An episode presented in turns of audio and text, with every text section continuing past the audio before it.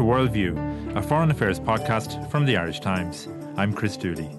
Later in today's podcast, I'll be talking to our Middle East analyst Michael Jansen about the astonishing developments of the weekend in Saudi Arabia, where the new Crown Prince, Mohammed bin Salman, has acted with devastating speed and ruthlessness to consolidate his position as the anointed successor to the eighty-one-year-old King Salman. But first, to the all-too-familiar tale of a gun massacre in the United States. This time it's the turn of Sutherland Springs, a small town in rural Texas, to take its place among the inventory of place names that have become synonymous with such atrocities. On Sunday, a twenty-six-year-old man, armed with a semi-automatic weapon, opened fire on the congregation attending the morning service at the town's First Baptist Church. He killed twenty-six people, including fourteen children. Our Washington correspondent, Suzanne Lynch, joins me now from Sutherland Springs. Suzanne, can you bring us up to date first on the, the police investigation into the attack on Sunday? We know the killer, Devin Kelley, he died himself after the attack of a self-inflicted gunshot wound. Do we know any more at this stage about the motivation for, for this attack?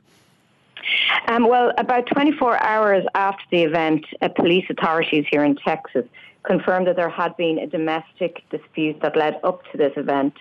Um, Devin Kelley had an altercation of some sort with his in-laws and had sent threatening texts to his mother-in-law. Uh, so that suggested some kind of motive on this. Um, the, his in-laws did attend this church uh, at some point, as did his wife, it seems, uh, but were not in attendance at the day. On the day he, he launched the attack, although there were reports that they arrived soon after. Um, but his uh, wife's grandmother, his mother-in-law's mother, was in attendance, and it looks like she was uh, one of the victims who died at the scene when Devin Kelley um, launched this, this attack. Now, we know um, that he was dishonourably discharged from the U S Air Force in twenty fourteen after he was convicted of assaulting his wife, his, his previous wife and, and child. It now transpires that the Air Force didn't share this information, the fact of his conviction, with other authorities, and that, that's very significant, isn't it? Yes, and the U S Air Force confirmed that they did not, through a clerical error it seems, did not inform um, the the database, the federal database, and the National Criminal Information Center database uh, about um, Mister Kelly's conviction for domestic abuse. And also a second issue, that he was discharged, uh, he was court-martialed and discharged from the military. This happened back in two thousand twelve.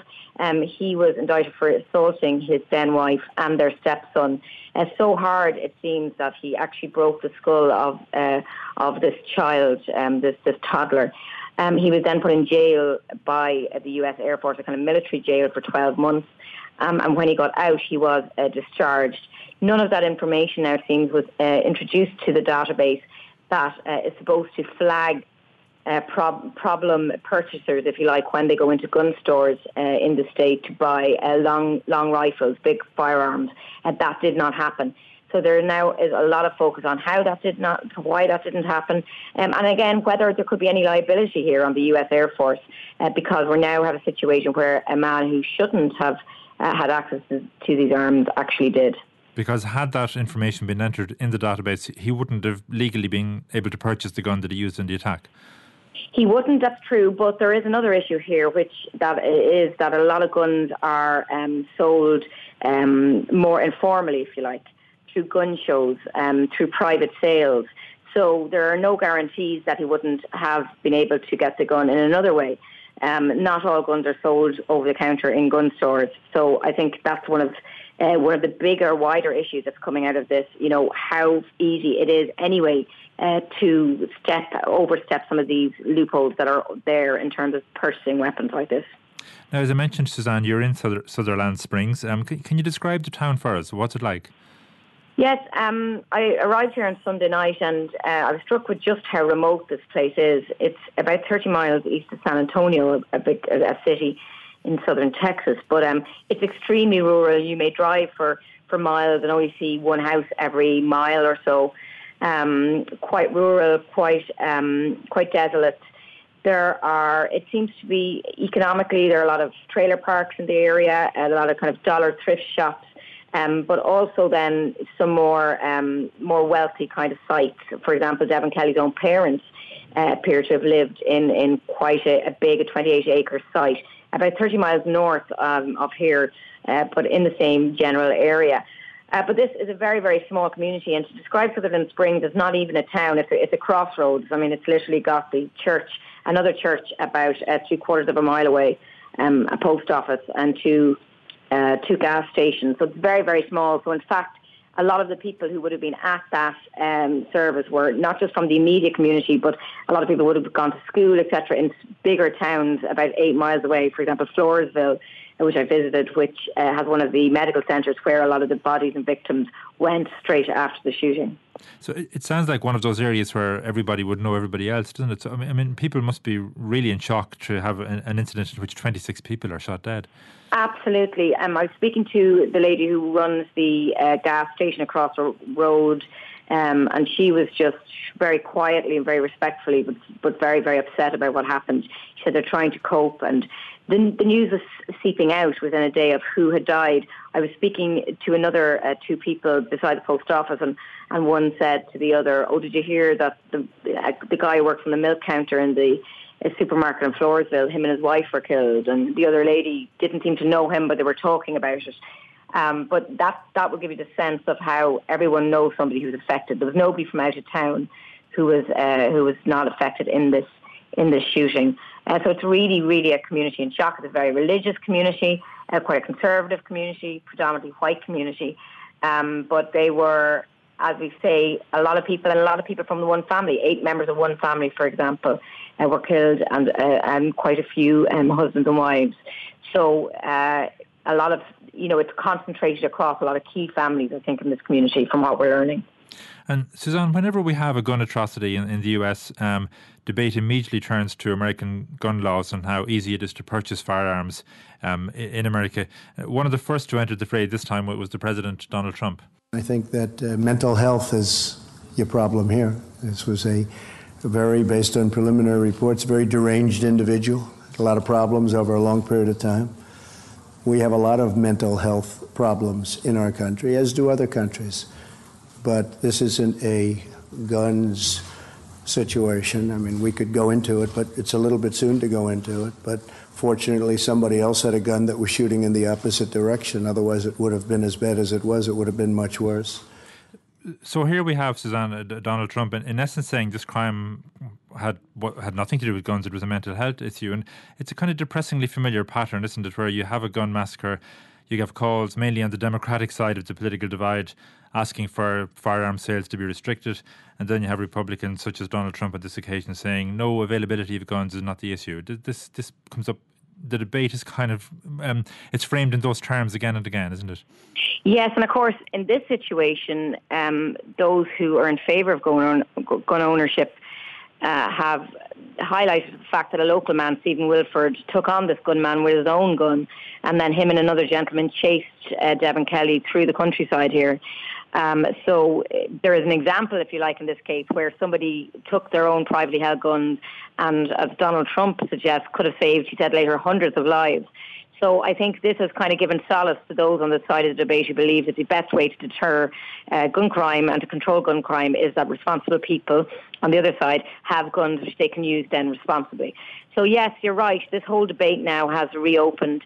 And we're only five weeks after the Las Vegas mass shooting, the biggest mass, mass shooting in American history. Uh, and, and very little has been done on that. Um, there's been no move by Congress on the bump stocks. These were the devices that were attached to that weapon that was used by um, by the man in that in that shooting. And there's been nothing forthcoming from Congress on that. The debate has really receded until now. Um, there are, though, um, and even people I've been speaking to here are wondering, how did a man this kind of background get hold um, of this of this rifle? And um, some of the details have come out about the, the weapon he used. Uh, they found fifteen empty uh, thirty round magazines in the in in the outside the church um, and around the church. So it looks like he could have fired up to four hundred fifty rounds uh, during the rampage on Sunday. So it's a very, very dangerous weapon he was able to get hold of. So I think there is a certain amount of debate about um, about how about the, the background checks and how somebody with this kind of history can get hold of these weapons. But again, because the Air Force have come out and, and really taken responsibility for this, I think that's where the debate is going to go now. It's going to be waiting for the review by the Air Force. And once they say they're going to rectify that, well, I think people, even in this community, will be happy that, that now the proper procedures will be followed in future. And it may close the debate on this for the moment. And even though Texas is a strong, known as a strong Republican state, not everybody there would agree with the, the president's position, um, as you found out yourself. The fourteen-year-old little girl, yeah, I knew her. So she was one of the pastor's daughter, so yeah. What do you think about the issue of gun ownership? Do you think that's a problem? I think it's a problem. I don't think guns should be permitted. I don't think anybody should have the right to carry a gun. Even if you're ex-military, military, if you're not in the military, I don't think it's right for the United States to make it a law for anybody to carry a gun, for the simple fact being is you don't know what their mind frame is, you know, so, I mean, you just never know. It's not safe. And and just to clarify, Suzanne, who who were you speaking to there in that particular clip? I was speaking to a young African-American girl um, in the nearby town of Floresville, and she had explained to me that she knew uh, the pastor's daughter who was killed, a fourteen-year-old, that she was a member of her own church uh, nearby, and they used to do things together with the First Baptist Church. Um, so she was, you know, very strong in her view. She believes really the whole question of gun ownership lo- should be looked at. Um, but uh, as you say, I think the debate, as far as people will go here, is how did this particular man get hold of a gun? No one is questioning the right to gun ownership. If anything, it's showing uh, the need for everyone to be armed so they can defend themselves if something like this happens. And even the Attorney General of Texas, controversially, within hours of the attack, suggested that um, actually maybe parishioners should be armed in a church. And I heard that a lot from people saying, you know, is no place safe now, even church, even the house of God? Do you have to arm yourself in here? Um, and Ted Cruz, the senator from the area, he came here uh, yesterday and he spoke uh, about the attack, and he suggested that Devin Kelley himself had um, attended this church, and he spoke about how, how can somebody do this who worships with his neighbours and his friends come back and, and kill them in this way. So I think there's a real, with this very religious community here, there's a real shock that this can happen in a church. Um, but I don't, I think her view there um, does represent maybe some of the younger people. She was a bit younger. So maybe there is a debate going on at that level in American society, maybe slightly more, about the issue of gun ownership. But in the medium term, I don't think there's any hope of, uh, of changing legislation, either the federal or state level, in any significant way on this. And if anything, from what you're saying, it kind of sounds like um, when something like this happens, both sides become even more entrenched in their positions. Um, the, the anti-gun lobby says this, this demonstrates the need to make firearms less accessible, but those who are pro-gun say it actually demonstrates the need for everybody to have a gun so they can defend themselves. I know, and in some ways it reflects the, the partisanship of American society at the moment, because during the Obama era, it was one of the issues that he really came out strong on, about gun restriction, particularly after the Sandy Hook massacre. And yet today, in the last few days, we've seen Donald Trump coming out absolutely on the other side, saying, no, he does not think it's anything to do with guns. There's no middle ground here. It's either you're one way or the other, it seems. And that's been reflected at the highest level by the, the president. Uh, so I think Donald Trump wasted no time in giving his message on that. Uh, and with Republicans in control of Congress again, and a lot of Republicans getting a lot of funding and donations, people like Paul Ryan, people like John McCain, Um, get funding from the National Rifle Association and, and different uh, gun rights groups. So I don't think there's any hope that anything significant could pass in Congress, particularly when Republicans control basically all levers of power in Washington at the moment. Okay. It seems we're condemned to continue having this debate again and again. Suzanne Lynch, thank you.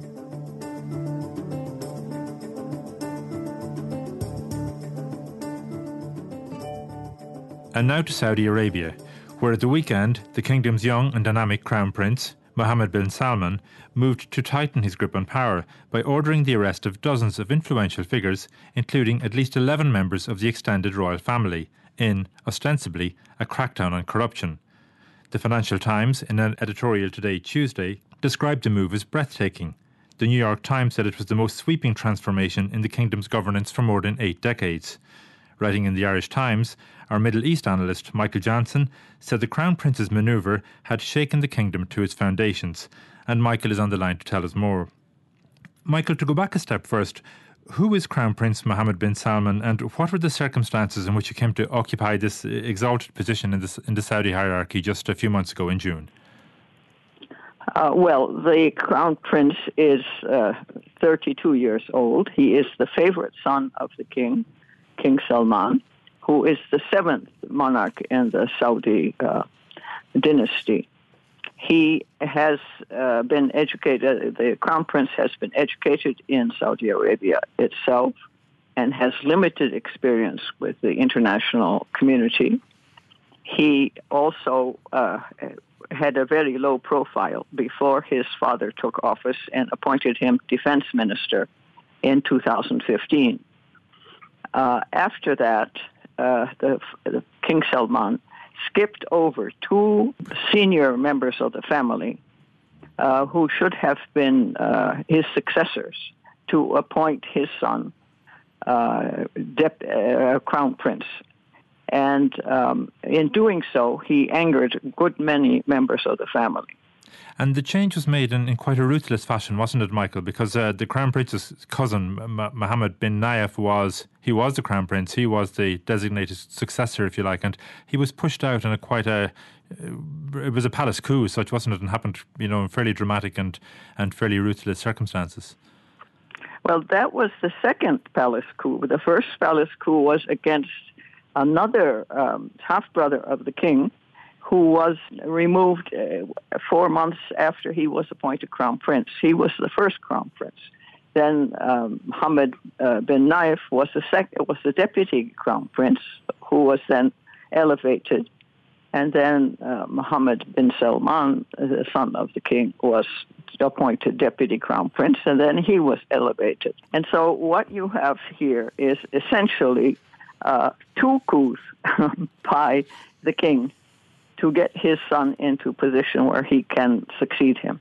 I, I suppose we should remind people, Michael, as well, just that the, the king, um, King Salman, who's the father of the current Crown Prince, he's eighty-one now, but he's only been on the throne himself for, for um, a couple of years, isn't that right? He succeeded his brother. So um, when his brother died in twenty fifteen, he became the king at quite an old age, seventy-nine. So that, that sparked, I think, a kind of a, a flurry of activity because people, you know, it was obvious he was not going to be on the throne for very long himself.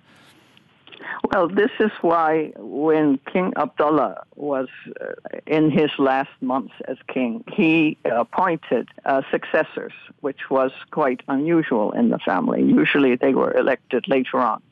And so King Abdullah, who was the predecessor of uh, King Salman, he appointed these two successors. The idea was to keep the uh, principle of Um, sharing the rule of Saudi Arabia amongst different branches of the family. Now, what uh, King Salman has done, he has removed uh, this principle. He has violated this principle.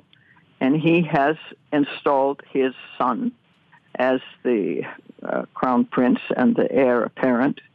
And he has turned this Um, system, which was installed by the founder of the dynasty, Abdulaziz ibn Saud, in the thirties, uh, into a, he's turned this sort of consortium into a family affair, keeping it within his own uh, close family. By appointing his own son, as distinct from appointing a nephew or, or whatever. And uh, I'll come back to you in a moment, Michael, about the consequences of that. But let's just uh, a quick look first then at uh, this thing happened in June anyway. The uh, the new Crown Prince, aged thirty-two, limited experience, as you said. He had been defence minister. But since June and before last weekend, which we'll come to in a moment, what kind of measures has he implemented since June? Or what? Um, I mean, he's, he, he's, he is seen in the West as a reformer, isn't he? At least on, in domestic terms. But how would you characterise those first few months that he has spent as Crown Prince? Well, first of all, uh, he collected a whole lot of jobs. He became, he was appointed originally defense minister, then he took over the economy, and then he took over foreign affairs and reform, and now he has taken over anti-corruption. So he has gathered all the reins of power in his hands. And also uh, this weekend, this past weekend, he has essentially uh, made a coup in the second largest uh, military force in the kingdom, which is the National Guard, by firing its head, who was the son of the former king, and putting in his own man. So he essentially also controls both the army and the National Guard, which right. puts him in charge of three hundred thousand men. Right, so he's accumulated all of this power, and then what has he done with that power? We, I mean, there was one headline-grabbing move, which was the in September he announced the, the lifting of the ban on women driving in Saudi Arabia. But what, what other kind of measures has he um, introduced? Well, the, one of the things he has said, he wants to return to moderate Islam.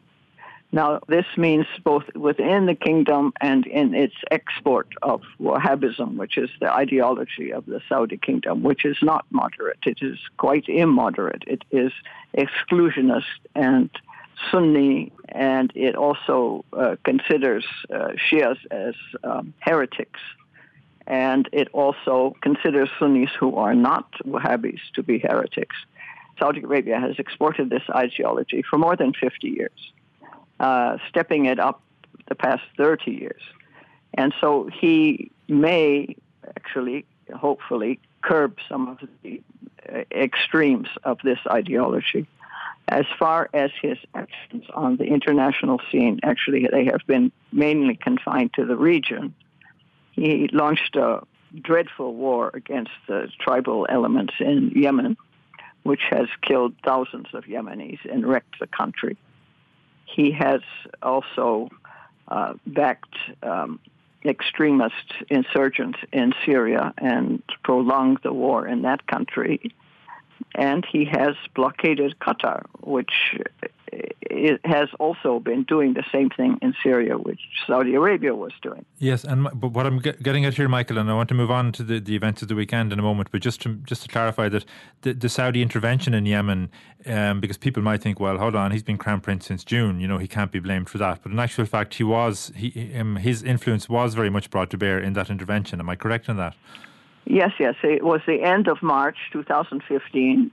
His father had been in office from the end of uh, January, and he was definitely involved in launching that war. And he had the backing of the United Emirates and some other parties.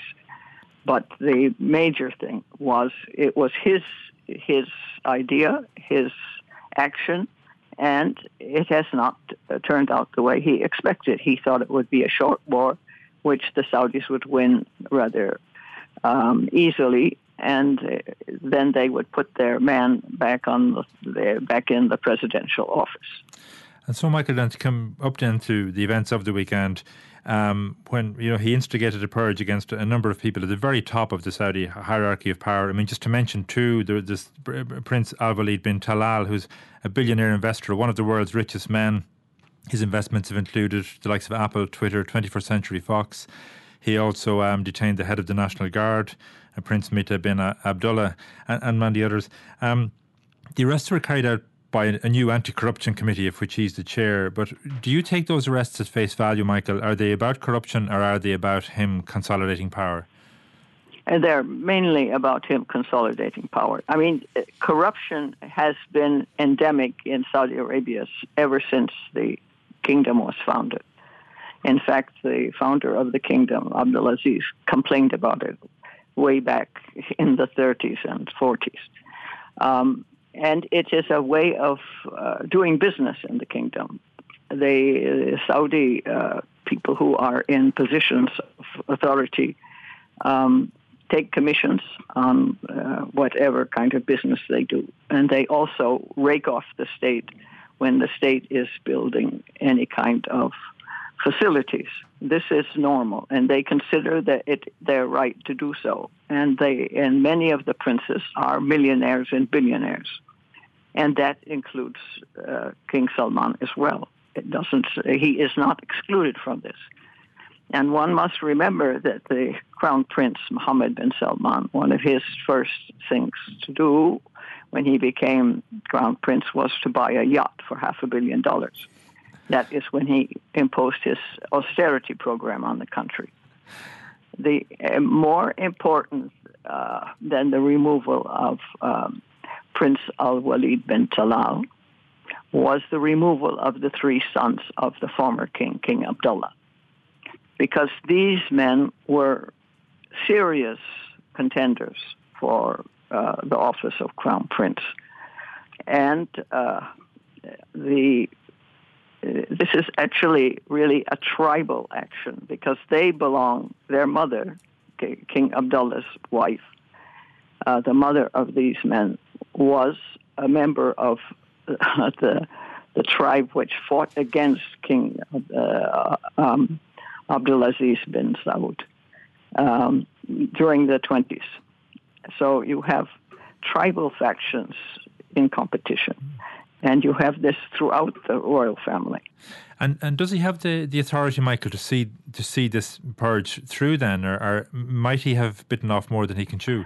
That's not clear. He may have the authority to see it through to a certain extent, but then he may run up against uh, resistance. Because, as I said, the whole of the Saudi establishment has been based on uh, corruption and uh, commissions and ripping off the state structures and state institutions.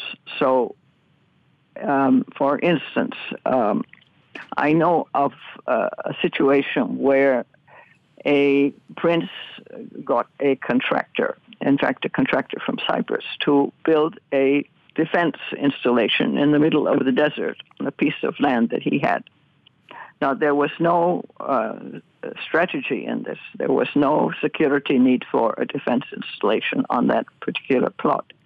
What he wanted was to get the money, um, which would be allocated to this to get his commission. And then, of course, since it was a defense structure, then he would also need money to pay men to man it and arms to to provide them with security. So it was an enduring uh, kind of piece of corruption. Mm. But this is the kind of thing that happened. And it happened all over Saudi Arabia, and it was getting worse and worse. And billions and billions of dollars were lost in this. And the Saudi princes and the Saudi royal family were buying flats in California and London and Florida and investing in all kinds of enterprises with money which was essentially state money. And so, Michael, to come back down to something you mentioned earlier, I said I'd return to it. Uh, I mean, um, Saudi Arabia is, for, you know, for all its, um, for all one might think about its its human rights uh, um, record and so on, it has been a kind of stabilizing, or seen by, you know, allies in the West as a kind of stabilizing uh, factor within the Middle East. Um, and you described earlier how how this balance of power has been delicately maintained, you know, for many decades between different factions in the House of, of Saud, you know, and the way the, the succession is organised and so on. And now it's all really been sort of torn up by the current king and by and by this crown prince. So I'm wondering, what do you think? Um, uh, what potential is there there now for um, for this whole new approach to introduce, you know, instability within Saudi Arabia and, and then within the region beyond Saudi Arabia um, um, in addition to that? Well, as far as within the royal family, I think he has destabilized things, but he will be able to crack down on anybody who tries to oppose him.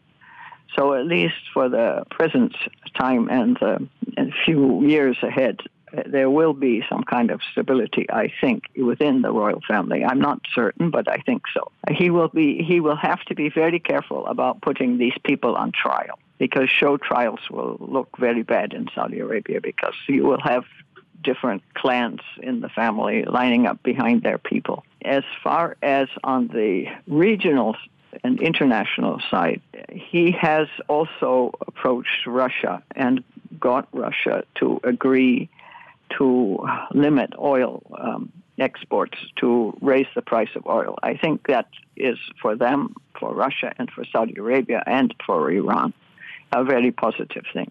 Okay, well, there's very much we can see at play here, Michael. And these people who've been detained are, are being held at the Ritz-Carlton Hotel in, in Riyadh. It's described as the, the poshest prison in the world, but we'll see how things play out. And Ma- Michael Jansen, thanks very much for that analysis. That's it for this week. For more on these and other stories, go to irish times dot com. Thanks for listening. Goodbye for now.